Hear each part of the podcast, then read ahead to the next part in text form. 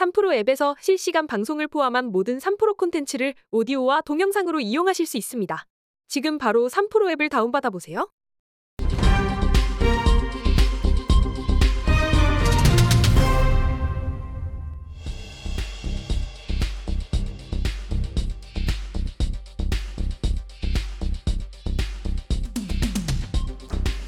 압도적 뉴스 콘텐츠 3프로 뉴스룸 안녕하세요 이주호 기자입니다. 안녕하세요 권순우 기자입니다. 우리 3프로 뉴스룸 가족 여러분 새해 복 많이 받으세요.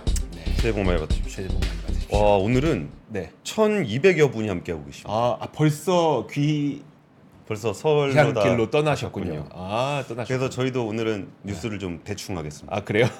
알겠습니다. 아까 보니까 뭐 언더스탠딩도 사과하고 있던데 네. 저희도 끝나고 사과할 수 있도록 노력하겠습니다. 신나고 재밌게 한번 자, 시작해보겠습니다. 첫 번째 뉴스 헤드라인 한번 올려주세요. 첫 번째 뉴스부터 굉장히 자극적입니다. 이거 네. 어디 가서 얘기하기 참 좋은 거 아니겠습니까? 자, 위워크로 망했던 손정희 회장이 ARM으로 부활하는가? 소프트뱅크의 주가가 들썩이고 있다. 우리 손영 네. 마이너스의 손영. 그니까 네. 그랬는데 아닌 것 같습니다. 이제 다시 야. 플러스로 돌아선 것 같아요. 이전에 손영 한번 한국 오면은 네, 인공지능 인공지능 인공지능이야 그러면서 이게 대통령도 막 오고 그러니까요. 막 재벌들 다 불러가지고 이게 네, 아 세상은 말이야 네, 인공지능이야. 그랬었는데 예. 어디서 먼저 첫 번째 삐끗했죠? 바로 어, 계속 말아먹었죠. 뭐. 위워크. 위어크가 제일 크게 말아먹었고. 위어크 정말 크게 말아먹었 아니 뭐, 좀 그랬었고 그 다음에 이제 며칠 전에 또 나왔던 소식이 뭐가 있었냐면 그 유전자 치료 업체가 있어요. 이건 뭐 유명한 기업은 아니었었는데 인바이트라고 했던 그 기업이 있었고 이 기업도 파산 신청을 준비하고 있다는 소식 이 외신을 통해서 많이 전해졌었거든요. 거기도 한 1조 되죠. 네 맞아요. 그 1조 5천억 원. 야, 그러니까, 그러니까 위워크 한번 말아먹었지 인바이트에 말아먹었지 이 연타로 말아먹다 보니까 아, 위워크가 불과 몇 개월 전입니다 11월이니까 3개월밖에 안 됐어요 그러니까 야 연타로 말아먹었었는데 오늘 아침에 이 영국 반도체 설계업체 ARM이 실적을 발표한 이후에 ARM의 시간의 거래 주가도 거의 한 20% 넘게 급등하고 있거든요 음, 자 그러다 보니까 ARM을 통해서 또 소프트뱅커도 어, 다시 한번 부활하고 있습니다. 일단 ARM 실적 말씀드리면 뭐 다른 무엇보다도 음 이제 인공지능 시장 호조에 힘입어서 매출이 한 1조 2천억 원 될 것 같다라고 전망을 했는데 애널리스트들이 예상하기에는 그것보다 훨씬 더 못 미치는 음 한 1조 원 정도 정도로 예상을 했던 거예요. 그러다 예. 보니까 야 생각보다 이쪽에 수요가 엄청 많구나라고 하면서 주가가 급등을 하고 있고요. 소프트뱅크는 어, 이 ARM의 지분 한 90%를 보유하고 있기 때문에 사실 위워크, 인바이트 이거 무너진 것보다 소프트뱅크에서 ARM 올라간 것이 훨씬 역시. 더 큰 도움이 됩니다. 인생은 한 방이죠. 한 방입니다. 예. 그래서 어, 지금 보면은 뭐 잘 키운 딸 하나 그 열 아들 안 부러울 정도로 뭐 다른 거 망했지만 ARM 덕분에 소프트뱅크의 주가도 어, 올라가고 있습니다. 화면 함께 보시면 지금 그 소프트뱅크의 주가가 계속 그냥 뭐 오락가락 오락가락 했었어요. 뭐 작년 한해 어 이제 뭐 오르기도 했다가 내리기도 했다가 했었는데 이제 ARM의 이 성공적인 실적 발표와 함께 소프트뱅크의 주가도 그 전 상단을 향해서 좀 달아가고 있습니다. 전체 자산의 3분의 1이 지금 좋아진 거니까 뭐 역시. 다시 한번 살아날 수 있지 않을까. 그렇죠. 네. 분산 투자를 해서는 얻을 수 없는 효과. 아 몰빵. 예, 두 번째 뉴스는 이번에도 좀 말아먹은 회사 이야기입니다. 네. NC 소프트. 음, 같이 보시면은 지난해 매출액이 전년 대비해서 30% 넘게 줄었고 네. 영업이익은 무려 75%가 급감을 했습니다. 한번 같이 보시면은 주주들이 좀 화가 날 만도 해요. 이게 주주총회 때가 아닌데 네. 컨퍼런스 콜인데 지금 보시면 주가가 어. 거의 그 1년 차트인데 마이너스 54%입니다. 이야. 그러면서 매출액이 31% 줄었고 네. 영업이익이 75%, 당기순이익도 51%가 줄었습니다. 음, 그러면서 전체 매출의 67%를 차지하는 모바일 매출이 재작년 대비해서 38%가 급감을 했습니다. 네. 그리고서 그 전까지는 게임을 타이틀별로 게임별로 매출액을 공시에 공개를 했다가 이번 분기부터는 플랫폼별 지역별 매출만 공개를 했습니다. 음. 이걸 보면서 이게 이게 쓰론 앤 리버티 말아먹더니 뭐 콘플레이크도 아닌데 왜 말아먹냐 그러는 댓글도 좀 나오시는 것 같은데 네. 그 쓰론 앤 리버티 실적 안 좋은 것 같아가지고 다들 걱정하고 있었는데 네. 이번부터 하필이면 그걸 공개를 공개를 안 한 거예요. 뭐 근데 보통 좀 그러지 않아요? 그러니까 자세하게 공개하다가 뭔가 두루뭉술하게 공개할 때는 예. 뭔가 보여주기 약간 애매한 부분이 있어서 그런 경우가 좀 있잖아요. 근데 그 NC 쪽에서는 뭐 다른 게임 회사들도 게임별로 하지는 않는다. 음. 그리고 이제 글로벌 standard에 맞춘 거다 라고 얘기를 하고 있는데 네. 왜 쓰론 앤 리버티 망하고서 이 조치가 취해졌는가라는 것에 대한 의문이 좀 있었고요. 네. 그리고서 이게 그 주총도 아닌 실적 발표에서도 굉장히 쓴소리가 많이 나왔습니다. 음. 그래서 베어링 자산운용 쪽에서 아, 회사가 전사적으로 노력한다는 말은 알겠다. 네. 근데 왜 공시나 IR 자료 보면 더 역행하고 있냐? 음. 뭐 상장사 value 프로그램 대응하기 위해서 거버넌스 개선을 뭐 다들 하고 있다는데 NC는 반대로 가고 있는 것 같다. 어. 그러면서 실적이 창피하다고 숨기는 건 문제를 제대로 해결하려는 태도가 아니다. 라고 좀 꼬집었고요. 저랑 비슷한 생각을 말씀하신 거네요. 예.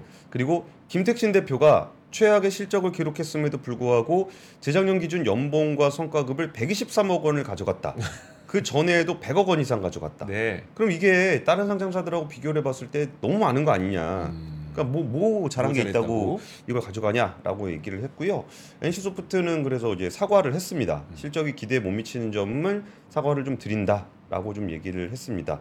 그러면서 저 여기가 또 어떤 이슈가 있냐면 어 현금이 한 1조 정도가 있습니다. 네. 1조 아니 1조 9천억.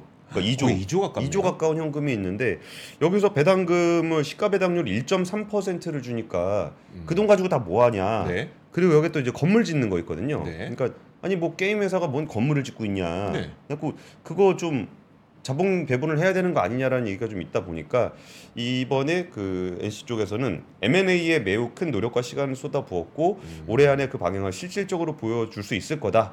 그래서 현금 잔고가 1조 9천억 있고 유동할 수 있는 자산이 많아서 인수합병과 IP를 좀 사는 방식의 것들을 해보겠다라는 얘기였어요. 그러니까 주주 환원 안 하는 것에 대한 그 excuse를 제기를 한 거네요. 예, 근데 뭐 주주 환원을 많이 많이 안 하는 기업은 아닌데 네. 그러니까 이게 결국은 이제 이런 인식들이 많이 생긴 것 같아요. 예전에는 이제 기업을 잘 경영을 해서 돈을 잘 벌고 네. 그거를 이제 허투루 쓰지 않는 음. 그런 부분들에 focusing을 하고 있었다면은 그거보다 이제 한 단계 높은 단계가 가진 자산을 어떻게 효율적으로 쓸 거냐라는 아. 개념이 들어가요. 이게 ROE의 개념인데 네. 아니 뭐 내 돈 그러니까 투자자 투자금 가지고 돈 벌 자신 없으면 돌려줘라 음. 이런 개념까지 가는 거죠. 근데 여기서 워낙 돈을 많이 쌓아놓고 있기 때문에 이번에 그 NC 쪽에서는 어 저는 주주총회를 했는 줄 알았어요. 아, 네. 워낙 쓴 소리가 막 나오길래 네. 그랬는데 이번에 실적 발표에서도 이런 일이 좀 있었습니다. 알겠습니다. 자, NC 소프트 이야기 들어봤고요. 다음 소식도 한번 보도록 하겠습니다. 자, 다음 거는 이제 우리가 on-device AI에 대한 기대감은 상당히 많잖아요. 근데 사실 우리가 지금 on-device AI를 경험할 수 있는 form factor, 그러니까 어, handset은 아직 없습니다. 뭐 갤럭시 하나밖에 없죠. 지금 예. 갤럭시 하나밖에 없는 상황인데 이런 가운데에서도 가트너에서는 올해 AI 스마트폰이 2.4억 대 팔릴 거다라는 전망을 내놨습니다. 그리고 또 AI를 탑재한 PC도 4천만 대 가량은 올해 출하될 거다 이렇게 전망을 했습니다. 그러면서 올해 AI 스마트폰과 그리고 AI PC는 일반 프리미엄 스마트폰의 전체 22% 그리고 PC도 전체 PC의 22%를 차지할 거다 이렇게 예상을 했습니다. 사실 근데 이런 전망에 대해서 얼마나 신뢰도를 우리가 높게 가져가야 될지에 대해서는 의문입니다. 음. 왜냐하면 제품이 없잖아요. 만들겠죠 뭐. 누가 언제 몇 개를 만들지 알고 지금 이런 전망을 내놓는 거죠. 어쨌든 하지만 의미는 분명히 있어 보입니다. 어, on-device가 확실히 이번 올해부터는 좀 개화할 것이라는 그런 전망을 내놓고 있다고 보시면 좋을 것 같은데요. 사실 화면 보시면 여기에서 지금 우리가 봐야 될 거는 그 선 그래프를 먼저 보면 좋을 것 같습니다. 이 선 그래프 가운데 빨간색 선이 어, 전 세계 그 어, PC 가운데 AI PC가 어느 정도 어, 비중을 차지할 것이냐. 이것도 음. 22% 그리고 파란색 선은 어, 전체 스마트폰 가운데 인공지능 스마트폰이 어느 정도 비중을 차지할 것이냐. 그것도 22% 근데 작년만 하더라도 지금 보면은 PC는 뭐 10% 그리고 스마트폰은 1%인데요. 거기에서 빠르게 한 1년 만에 22%까지 시장 점유율이 높아진다는 거는 올해 굉장히 많은 그 인공지능 PC와 인공지능 스마트폰이 출하될 것으로 기대가 된다는 이야기이기 때문에 아 올해에는 정말 많은 PC와 스마트폰이 나오겠구나라는 걸 볼 수가 있습니다. 근데 이제 그럼 인공지능 PC가 사실 우리는 없다고 생각했는데 이미 10%를 차지하고 있는 걸 보면 저도 네. 10%나 있어? 그렇죠. 그러니까 예. 이게 우리가 느끼는 인공지능 PC와 같은 어가 그 분류하고 있는 인공지능 PC는 약간 다른 것 같습니다. 왜냐하면 지금 어떻게 PC를 정리했는지 보면 AI 가속기 그리고 NPU, APU, 텐서 처리 장치 이런 음. 것들이 포함된 PC를 인공지능 PC로 정의를 했기 때문에 이런 게 이미 들어가 있는 PC의 경우에는 인공지능 PC로 이미 어, 잡힌 겁니다. 그래서 음. 우리가 느끼는 것과는 약간 좀 거리가 있을 수 있다라는 거죠. 자, 근데 이제 우리나라에서는 그래 이것도 중요하지만 메모리 반도체 시황의 업황 개선과 관련해서도 느껴 알아야 되잖아요. PC 시장이 8개 분기 연속 감소세를 보이다가 작년 4분기부터 성장세로 돌아섰는데 올해 전체 PC 출하량이 작년보다 3.5% 증가한 이 2억 5천만 대 정도에 이를 것으로 예측했기 때문에 이 PC와 관련된 메모리는 계속해서 반등, 업황이 반등될 것을 기, 기대할 수 있을 것 같고요. 다만 스마트폰 시장 있잖아요. 스마트폰 출하량도 전년 대비 4.2% 성장할 거라고 전망하긴 했지만 이거는 2022년보다 6천만 대 가까이 적은 수준입니다. 그래서 어. 이게 개선된다는 것보다는 그냥 너무 좀 안 좋았던 게 안정 아, 정상화된다 이 정도 수준으로 좀 봐야 될 것 같습니다. 그래서 어, 두 가지죠. 첫 번째로는 야이 인공지능 PC와 그 스마트폰이 많이 출하된다고는 하는데 진짜 우리가 느낄 수 있을 것이냐? 음. 이첫 번째랑 두 번째로는 어, PC는 그래도 좀 좋아진다. 음. 이 정도로 볼 수 있을 것 같습니다. 알겠습니다. 다음 뉴스는 퇴근하고 전화하면은 고발해 버리겠다. 벌금을 내도록 하겠다. 누가 전화하면요? 직장 상사가 아, 호주 정부가 근로자들이 퇴근 후에 상사의 전화를 무시할 수 있도록 하는 법안을 추진하고 있습니다. 네. 토니 버크 호주 고용부 장관은 성명을 통해서 관련 내용 법안에 상원의 과반 지지를 확보했다라고 얘기하고 있는데 근로자들이 그 근무 시간 외에 부당한 전화나 문자 메시지를 거절하더라도 불이익을 받지 않도록 하고 네. 이를 어긴 회사는 벌금을 매기는 얘기입니다. 와. 그러면서 이제 고용부 장관이 근무의 시간에 부당한 연락에 연결되지 않을 권리를 부여해 무급으로 초과 근무를 하지 않도록 막는 것이다. 어. 상사 전화 받는 거는 초과 근로입니다. 그렇습니까? 예. 어. 그래서 그렇게 했고요. 호주 총리 같은 경우도 어 24시간 근무를 대가를 받는 사, 대가로 받는 사람이 아니면 24시간 동안 온라인에서 대화가 가능하지 않도록 해서 불이익을 받아서는 안 된다라고 어. 얘기하고 있고 프랑스라든지 뭐 스페인이라든지 유럽 국가들에서는 이미 근로 시간 외에 휴대전화를 끌 수 있는 권리를 법적으로 보장을 하고 있는 상황입니다. 음. 이제 국내에서도 이제 근무 외 시간에 그 전화나 SNS를 통해서 업무 지시를 할 수 없도록 하는 네. 이른바 카톡 금지법이 여러 차례 발의가 좀 됐었는데요. 어. 아직까지 좀 너무 야박하지 않나 뭐 이런 네네 그런 오, 느낌. 음. 이다 보니까 현실성이 낮다는 이유로 보면 계속 교류가 되고 있습니다. 근데 이거에 이제 업무 지시라든지 카톡 금지법에서 또 중요한 포인트 중에 하나가 네 이런 거에 반발하는 상사들을 보면 꼭 업무 때문이 아닌 경우가 많아요. 어, 업무 때문이 아니라고요? 그러니까 월 업무 시간에도 비기 싫은데 네 업무 끝나고도 연락을 하니까 그렇죠. 그게 이제 짜증이 나는 거죠. 그렇죠. 사실 뭐 평소에 잘해주던 상사가 야 네. 이거 조금 급해서 그런데 음, 좀 이것 좀 한번 봐줘. 네. 그러면 봐줄 수도 있죠. 음, 야, 그 중요한 거는 법도 있겠지만 우리 직장 상사 여러분 상사가 잘해야 된다. 네, 평소에 잘하셔야 됩니다. 이거 다 걸리면은 이제 법적으로 되는 상황들이 생기면은 이것도 이제 뭐 그 경찰이나 검찰에서 감시하다가 그런 경우 별로 없을 거 아니에요. 신고죠. 그러니까. 이건 신고입니다. 예, 거의 거의 100% 신고일 건데 이런 부분들에 대해서도 조금 좀 조심하셔야 되지 않을까 아 싶습니다. 저는 근데 이 뉴스 보 듣고 가장 놀랐던 게 그 퇴근 후에 전화하거나 카톡하는 거는 한국 직장 문화의 특기인 줄 알았는데 음, 아닌가 보네요. 뭐 프랑스, 스페인, 호주 이쪽에서도 이런 법안이 있는 거 보니 그쪽도 그런다는 얘기네요. 그런가 봅니다. 어. 그럼 거기라고 뭐 직장 상사 진상 없겠어. 그러네요. 알겠습니다. 자, 알겠습니다. 재밌는 뉴스였고요. 자, 그리고 아, 다음 뉴스 한번 보도록 하겠습니다. 다음 뉴스는 그 어, 제목 한번 볼게요. 내부자 매수에도 주가는 털썩 내려앉은 기업들, 저 PBR 열풍을 비껴간 기업들에 대한 이야기입니다. 저런 주식은 테마주 열풍 있을 때도 비껴갈 거예요. 아, 그럴 수도 있습니다. 맞아요. 자, 요즘에 주주 환원 정책에 대한 관심이 상당히 높잖아요. 물론 오늘 말씀드릴 이 기업들은 이 저 PBR 관련 기업은 분명 아니긴 한데요. 어, 이런 가운데서도 이제 주가가 워낙 하락하다 보니까 경영자가 나서서 그러면 내가 이 주식 살게. 내가 우리 회사 주식 살게 음. 라면서 주가 부양의 의지를 내비친 그런 기업들이 꽤 되거든요. 그럼에도 불구하고 사실 이 기업들의 면면을 살펴보면 좀 주가는 여전히 하락하고 있고 어, 시장의 신뢰는 여전히 좀 못 얻고 있는 그런 상태일 가능성이 좀 높습니다.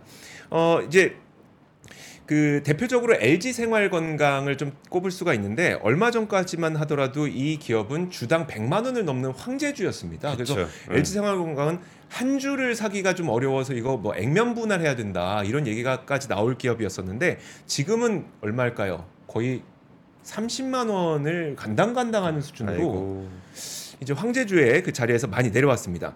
어 근데 LG 생활건강의 실적이 부진한 요인은 누가 뭐래도 중국 소비 심리가 악화된 게 첫 번째고 어 그리고 또 이 더 중요한 거는 더 이상 이들의 화장품을 중국인들이 매력적으로 생각하지 않는다는 거죠. 예. 오히려 중국인들은 본인 그 본인 국가들 그러니까 중국의 이 내부 브랜드들이 굉장히 좋아졌잖아요. 그러다 보니까 굳이 한국 화장품을 써야 되냐라는 인식이 많이 나온 것도 한 가지 영향이 있습니다.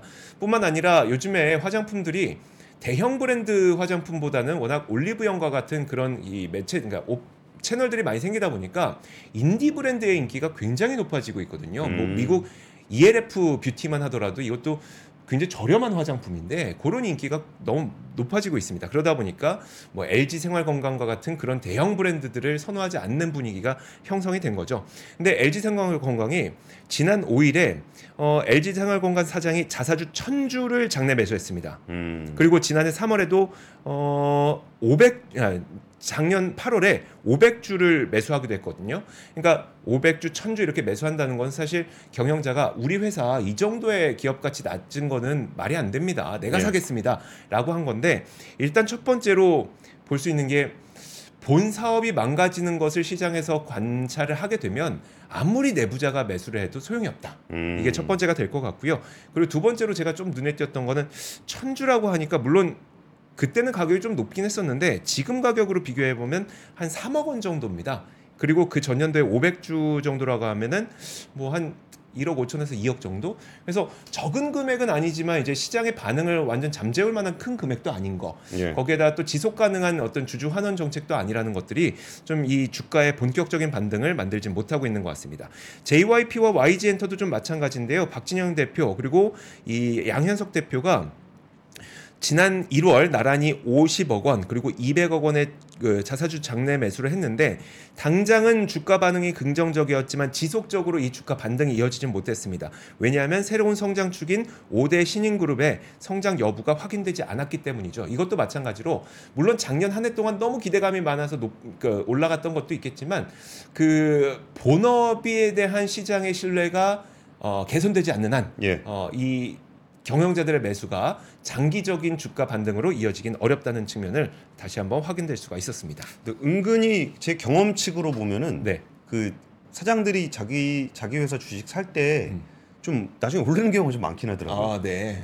시간 좀 지나고요. 예, 이게 약간 약 상징적인 의미이긴 한데 네. 좀 그런 경우는 좀 경험적으로는 좀 많이 있었습니다. 음. 뭐 이게 뭐 사실 이게 자사주가 아니죠. 네. 자사주는 회사 돈으로 사는 거고 그렇죠. 이 사람은 그냥 자기 주식 산 거니까 자기 돈으로. 자기 돈으로 자기네 회사 주식 산 거니까 뭐 valuation에 미치는 영향은 없는데 네. 뭐 이런 경우가 바닥 이기를 음. 좀 기대하겠습니다. 네. 그리고 또 저희가 재미없다 보니까 이제 채, 채팅창에서 재밌는 얘기 많이 해주시고 계신데 그 사장님 전화보다 더 싫은 시어머니 전화가 계속 온다. 어떻게 법적으로 처리, 처리합니까? 아 그랬더니 어떤 다른 분이 그 관둔다고 해라. 시어머니한테 저 며느리 관둘게요. 아 저 관둘게요 해라. 뭐 이런 네. 얘기들을 채팅창에서 나눠주고 계십니다. 와 3천 분 넘게 들어오셨습니다. 네. 그래도 좀 의리가 있으시네요. 그러니까요. 세뱃돈 얼마를 해야 될 것인가? 이게 만 원 주자니 좀 그렇고 5만 원은 좀 5만 크고. 원 주자니 좀 부담스럽고 그래가지고 3만 원권 만들어 달라라는 민원이 있었습니다. 하태경 국민의힘 의원이 페이스북에다가 만 원은 좀 잡고 5만 원은 너무 부담돼서 국민들 대다수가 좀 부담이 될 거다. 네. 3만 원권의 필요성을 공감받고 있지 않냐 이런 얘기를 했습니다. 근데 뭐 세뱃돈 주려고 3만 원짜리를 만들어야 되나? 만들기는 좀 네. 그렇죠. 네. 이거는 뭐 굳이 그냥 어떤 바램 정도로 보면 될 것 같고 KB 카드가 그설 세뱃돈 네. 관련해서 좀 조사를 해봤는데 같이 보시면은 평균적으로 나눈 총액은 한 52만 원 정도가 될 거라 그러고요. 미취학은 예 한번 같이 띄워봐 주세요. 네, 열려 있습니다. 미취학은 46%가 만 원, 만 원. 예. 네. 초등학생은 3에서 5만 원, 음. 중고등학생은 5만 원에서 10만 원, 네. 성인은 10만 원 정도가 된다. 근데 성인쯤 되면 이제 안 받아도 되지 않습니까? 이제 좀 줘야 되는 입장을 보다 보니까 약간은 좀 부담스럽긴 합니다. 아니 근데 주는 입장에서 이게 딱 뭐 만 원이 됐던 5만 원이 됐든 한 장을 줘야지 예. 이거를 줄 때 야 잠깐만 하나, 한 둘, 장, 셋. 두 장, 세 장에서 세 장 주는 건 아주 없어 보입니다. 아무- 그러니까. 아, 오, 그리고 또 하나는 네. 설 선물로 받은 홍삼이나 비타민을 당근 거래를 해도 될 것인가?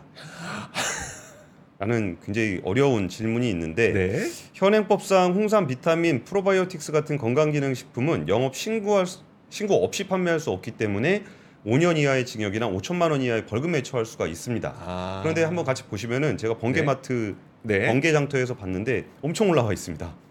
홍삼 세트. 이거 다 불법이라는 거죠? 예, 불법이라고 합니다. 음. 근데 추석 때부터는 될 것 같대요. 그래요? 예, 설은 안 되지만 네. 추석 때부터는 될 것 같은 게 얼마 전에 식약처에서 소규모 재판매 금지하는 현행 제도의 법적 근거가 좀 불명확하다라고 보고 네. 오는 3월까지 개인 간 재판매 거래 횟수 금액 등 세부 허용 기준을 정해서 음. 4월부터 1년간 시범 사업을 실시할 계획이다라고 네. 얘기를 했습니다. 그래서 이번 설에 받으신 건 안 됩니다. 근데 추석 때는 네. 될 가능성이 높습니다. 그럼 그때까지 쟁여두면 되는 거잖아요. 아 이게 건강기능식품인데 건강기능식품 뭐 유통기한이 뭐 한두 달도 아니고. 그러니까 이거 중고 거래 하실 때 이런 사람 있으니까 꼼꼼하게 보셔야 돼요. 나온 거 바로 안 하고 막 유통기한 얼마 안 뭐, 남은 아, 얼마 안 남은 거. 그런 거 하는 부도덕한 이주호 기자 같은 사람이 있을 수 있으니까 아, 이게 왜 이 얘기가 나오냐면은 네. 그 건강기능식품이 식품이잖아요. 네. 그러니까 어떻게 보관하고 있는지 음. 이런 것들을 검증하기가 좀 어려워서 네. 좀 식품의약품 안전처에서 그좀 규제를 하고 있는 건데 네. 이런 거를 좀 풀어주는 거다 보니까 약간의 좀 논란이 음. 있습니다. 음. 그래서 사실 혹시라도 불법인데 네. 그래도 굳이 음. 사신다 네. 그랬을 때는 뭐 유통기한 같은 거를 꼭 음. 확인해 보셔야 될 것 같습니다. 네, 알겠습니다. 자, 다음 뉴스도 보도록 하겠습니다. 우리 권 기자님은 어렸을 때 부의 상징이 뭐였습니까? 친구들 사이에서. 아 어려운 질문이네. 그랜저? 그랜저. 아, 그쵸. 그랜저. 각 그랜저. 예. 예. 저도 예전에 그랜저 딱 탔을 때 뒷자리가 이제 움직이는 걸 보고 깜짝 놀랐었던 그런 기억이 어, 있었는데. 뒷자리가 움직여요? 예. 오. 아, 네. 저는 타보진 못했습니다. 아, 저도 그냥 옆집 거 탄 거예요. 저, 아. 저희 집이 아니라. 어. 야, 그리고 또 이게 있지 않습니까? 그 부자의 상징하면 예전에 이제 피아노 있었잖아요. 그러니까 아, 피아노. 네, 피아노. 그래서 우리 어렸을 때는 웬만큼 조금 그래도 돈 좀 있다 싶으면 피아노 한 대씩은 집에 있었는데 요즘에 피아노 있는 집 찾기가 좀 쉽지 않습니다. 실제로 어, 이 피아노 수요가 좀 급감하고 있다고 하는데 이것도 참 어, 의미 있는 게 출산율의 급감과 피아노 수요의 급감이 좀 영향이 있다고 합니다. 그죠. 피아노 학원은 보통 애들이 다니죠. 애들이 다니죠. 저희 집에는 있습니다. 아 그래요? 진짜 그 아날로그 피아노는 아니고 네. 디지털 피아노. 이게 수요가 그렇게 요즘 바뀌고 있다고 합니다. 음. 어 이제 그 출산율이 줄어, 줄어드니까 일단은 피아노 수요가 줄어드는데 그나마 이렇게 피아노를 배우고 싶은 사람들은 그 기존에 있었던 그 무거운 피아노 말고 예, 예. 무거운 피아노 말고 이제 디지털 피아노 같은 이런 쪽으로 막 수요가 많이 바뀌고 있다고 합니다. 저의 경우에도 피아노를 한번 이제 아이를 위해서 사줘 볼까 하는데 중고에서 피아노가 공짜로 나와도 아. 배송이 10만 원이 넘습니다. 왜냐면 이제 트, 트럭을 빌려야 되잖아요. 아, 그 정도도 안 낼라 그래요? 야, 자꾸 이렇게 갈구면 퇴근하고서 전화 안 받는다는 댓글들이 신고해 버릴 겁니다. 글들이 막 올라오고 있습니다. 자, 그래서 거기에다 또 한 가지가 이제 층간 소음도 좀 문제가 있, 다 보니까 기존에 있는 피아노는 소리를 줄일 수 없잖아요. 근데 디지털 피아노의 경우에는 뭐 이제 이어폰을 낀다든지 할 수가 있어서 그쪽으로 수요가 많이 옮겨가고 있다고 합니다. 그래서 이제 피아노 시장도 좀 새로운 활로를 찾기 위해 많은 노력을 하고 있다는 소식까지 전해드렸습니다.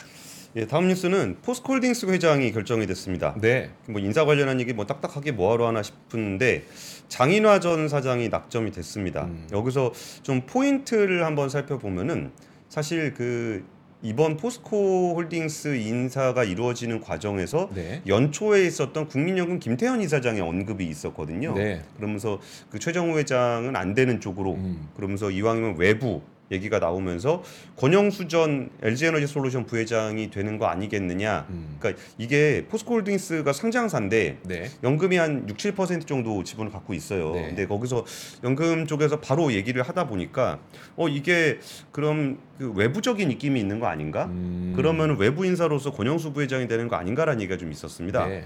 근데 이게 장인하 전 사장 같은 경우에 어떤 특성이 있냐면은 포스코 그룹은 보통 철강 쪽이잖아요. 네. 그래가지고 철강 엔지니어 출신 사장들이 계속적으로 됐었습니다. 음. 그러면서 그 서울대학교 네. 를 중심으로 이렇게 되어 있었는데 그러다가 이제 권호준 회장이 될 때 처음으로 엔지니어가 아니라 연구개발 쪽의 네. 회장이 됐었고 그 다음에 최정우 회장 같은 경우는 재무 쪽이었습니다. 네. 그러니까 처음으로 재무 쪽 인사가 된 거예요. 철강 쪽이 아닌. 음. 그러면서 최정우 회장은 부산대 경제학과를 나왔거든요. 어. 근데 이번에 그 장인하 사장 같은 경우는 아, 장인하 회장 내정자 같은 경우는 그 서울대를 나왔고요. 네. 그리고 철강 쪽입니다. 음. 그러니까 좀 어떤 의미입니까? 이게? 느낌이 좀 다르죠. 네. 그러니까 포스코가 철강 쪽을 좀 줄이면서 비철강 부분의 포트폴리오를 강화하는 쪽으로 이게 인사를 해왔거든요. 그래서 R&D랑 그 다음에 그러니까 연구. 개발과 재무. 네. 네. 근데 이번에는 다시 철강이 됐다라는 게 어떤 포석일까라는 생각이 들고 음. 여기서 이제 하나 변수가 있다면 연금에서 뭐라 그럴 것일까? 음. 그러니까 연금에선 눈치가 약간 좀 외부를 하려 그러는 거 아닌가라는 눈치가 좀 있었고 네. 그리고서 이제 권영수 부회장이 되는 거 아니냐라는 얘기가 좀 있었는데 그 와중에 철강 출신 음. CEO가 됐다 보니까 좀 어, 이 부분에 대해서 어떻게 연금에서 반응을 할 것인가라는 그 관적 관측들이 좀 나오고 있어요. 네. 그리고 이제 뉴스 시간 다 지났고 우리 준비한 뉴스는 다 됐는데 네. 제가 그냥 보다가 그 KTX 네. 한국철도공사에 운임을 안 내고 그러니까 이게 어, 몰래 탄 사람들이 5년간 245만 5천 건이라는 거예요. 근데 그렇게 많습니까? 이게 뭐가 제가 예전에 그 유머 게시판을 보다가 네. 거기에 이제 그 직원분인데 네. 그표 확인하는 KTX 직원분인데 그분이 막 화장실에 그냥 있다가 나온다는 거예요. 네. 이게 우리가 이제 표 안 끊고 들어가잖아요. 네. 그러니까 좌석을 기준으로 음. 보잖아요. 음. 그래갖고 잡았더니 뭐 표 보여달라니까 보여주면서 막 진상을 막 부리더니 네. 그리고 보니까 어, 표 보여주세요. 나 표 있어요. 표 보여, 보니까 표가 있대요. 네. 근데 보니까 날짜가 오늘이 아니야. 한 내일 모레쯤 된다는 네. 거예요. 아니 잘못하셨네요. 그러니까 아유 잘못 어 내가 잘못했네 이러다는데 네. 거기에 댓글이 뭐라고 달렸냐면 그거 일부러 그런 거다. 네. 어. 들키면 표가 있네요. 내가 몰랐어요 하고 네. 만약에 그냥 안 들키면 아니죠 취소를 하는 거죠. 아 취소. 네, 내일 모레니까. 아 취소. 예, 그래갖고 환급 받으려는 사람이다 그래가지고 아. 야 이게 부정 승차가 꽤 많은가 보다 꽤 공공연한가 보다 저런 네. 수법들도 좀 있- 있나 보다 음. 아, 그래가지고 사실 지금 그 승차 구간에 해당하는 요금 외에 30배 범위에서 부가운임을 징수하도록 돼 있거든요 네. 그래서 지금 이 부분에 대한 단속을 좀 강화해야 된다라는 음. 이야기가 좀 있습니다 지금 고캐피탈님도 표는 있네라고 좀 얘기하셨잖아요 네.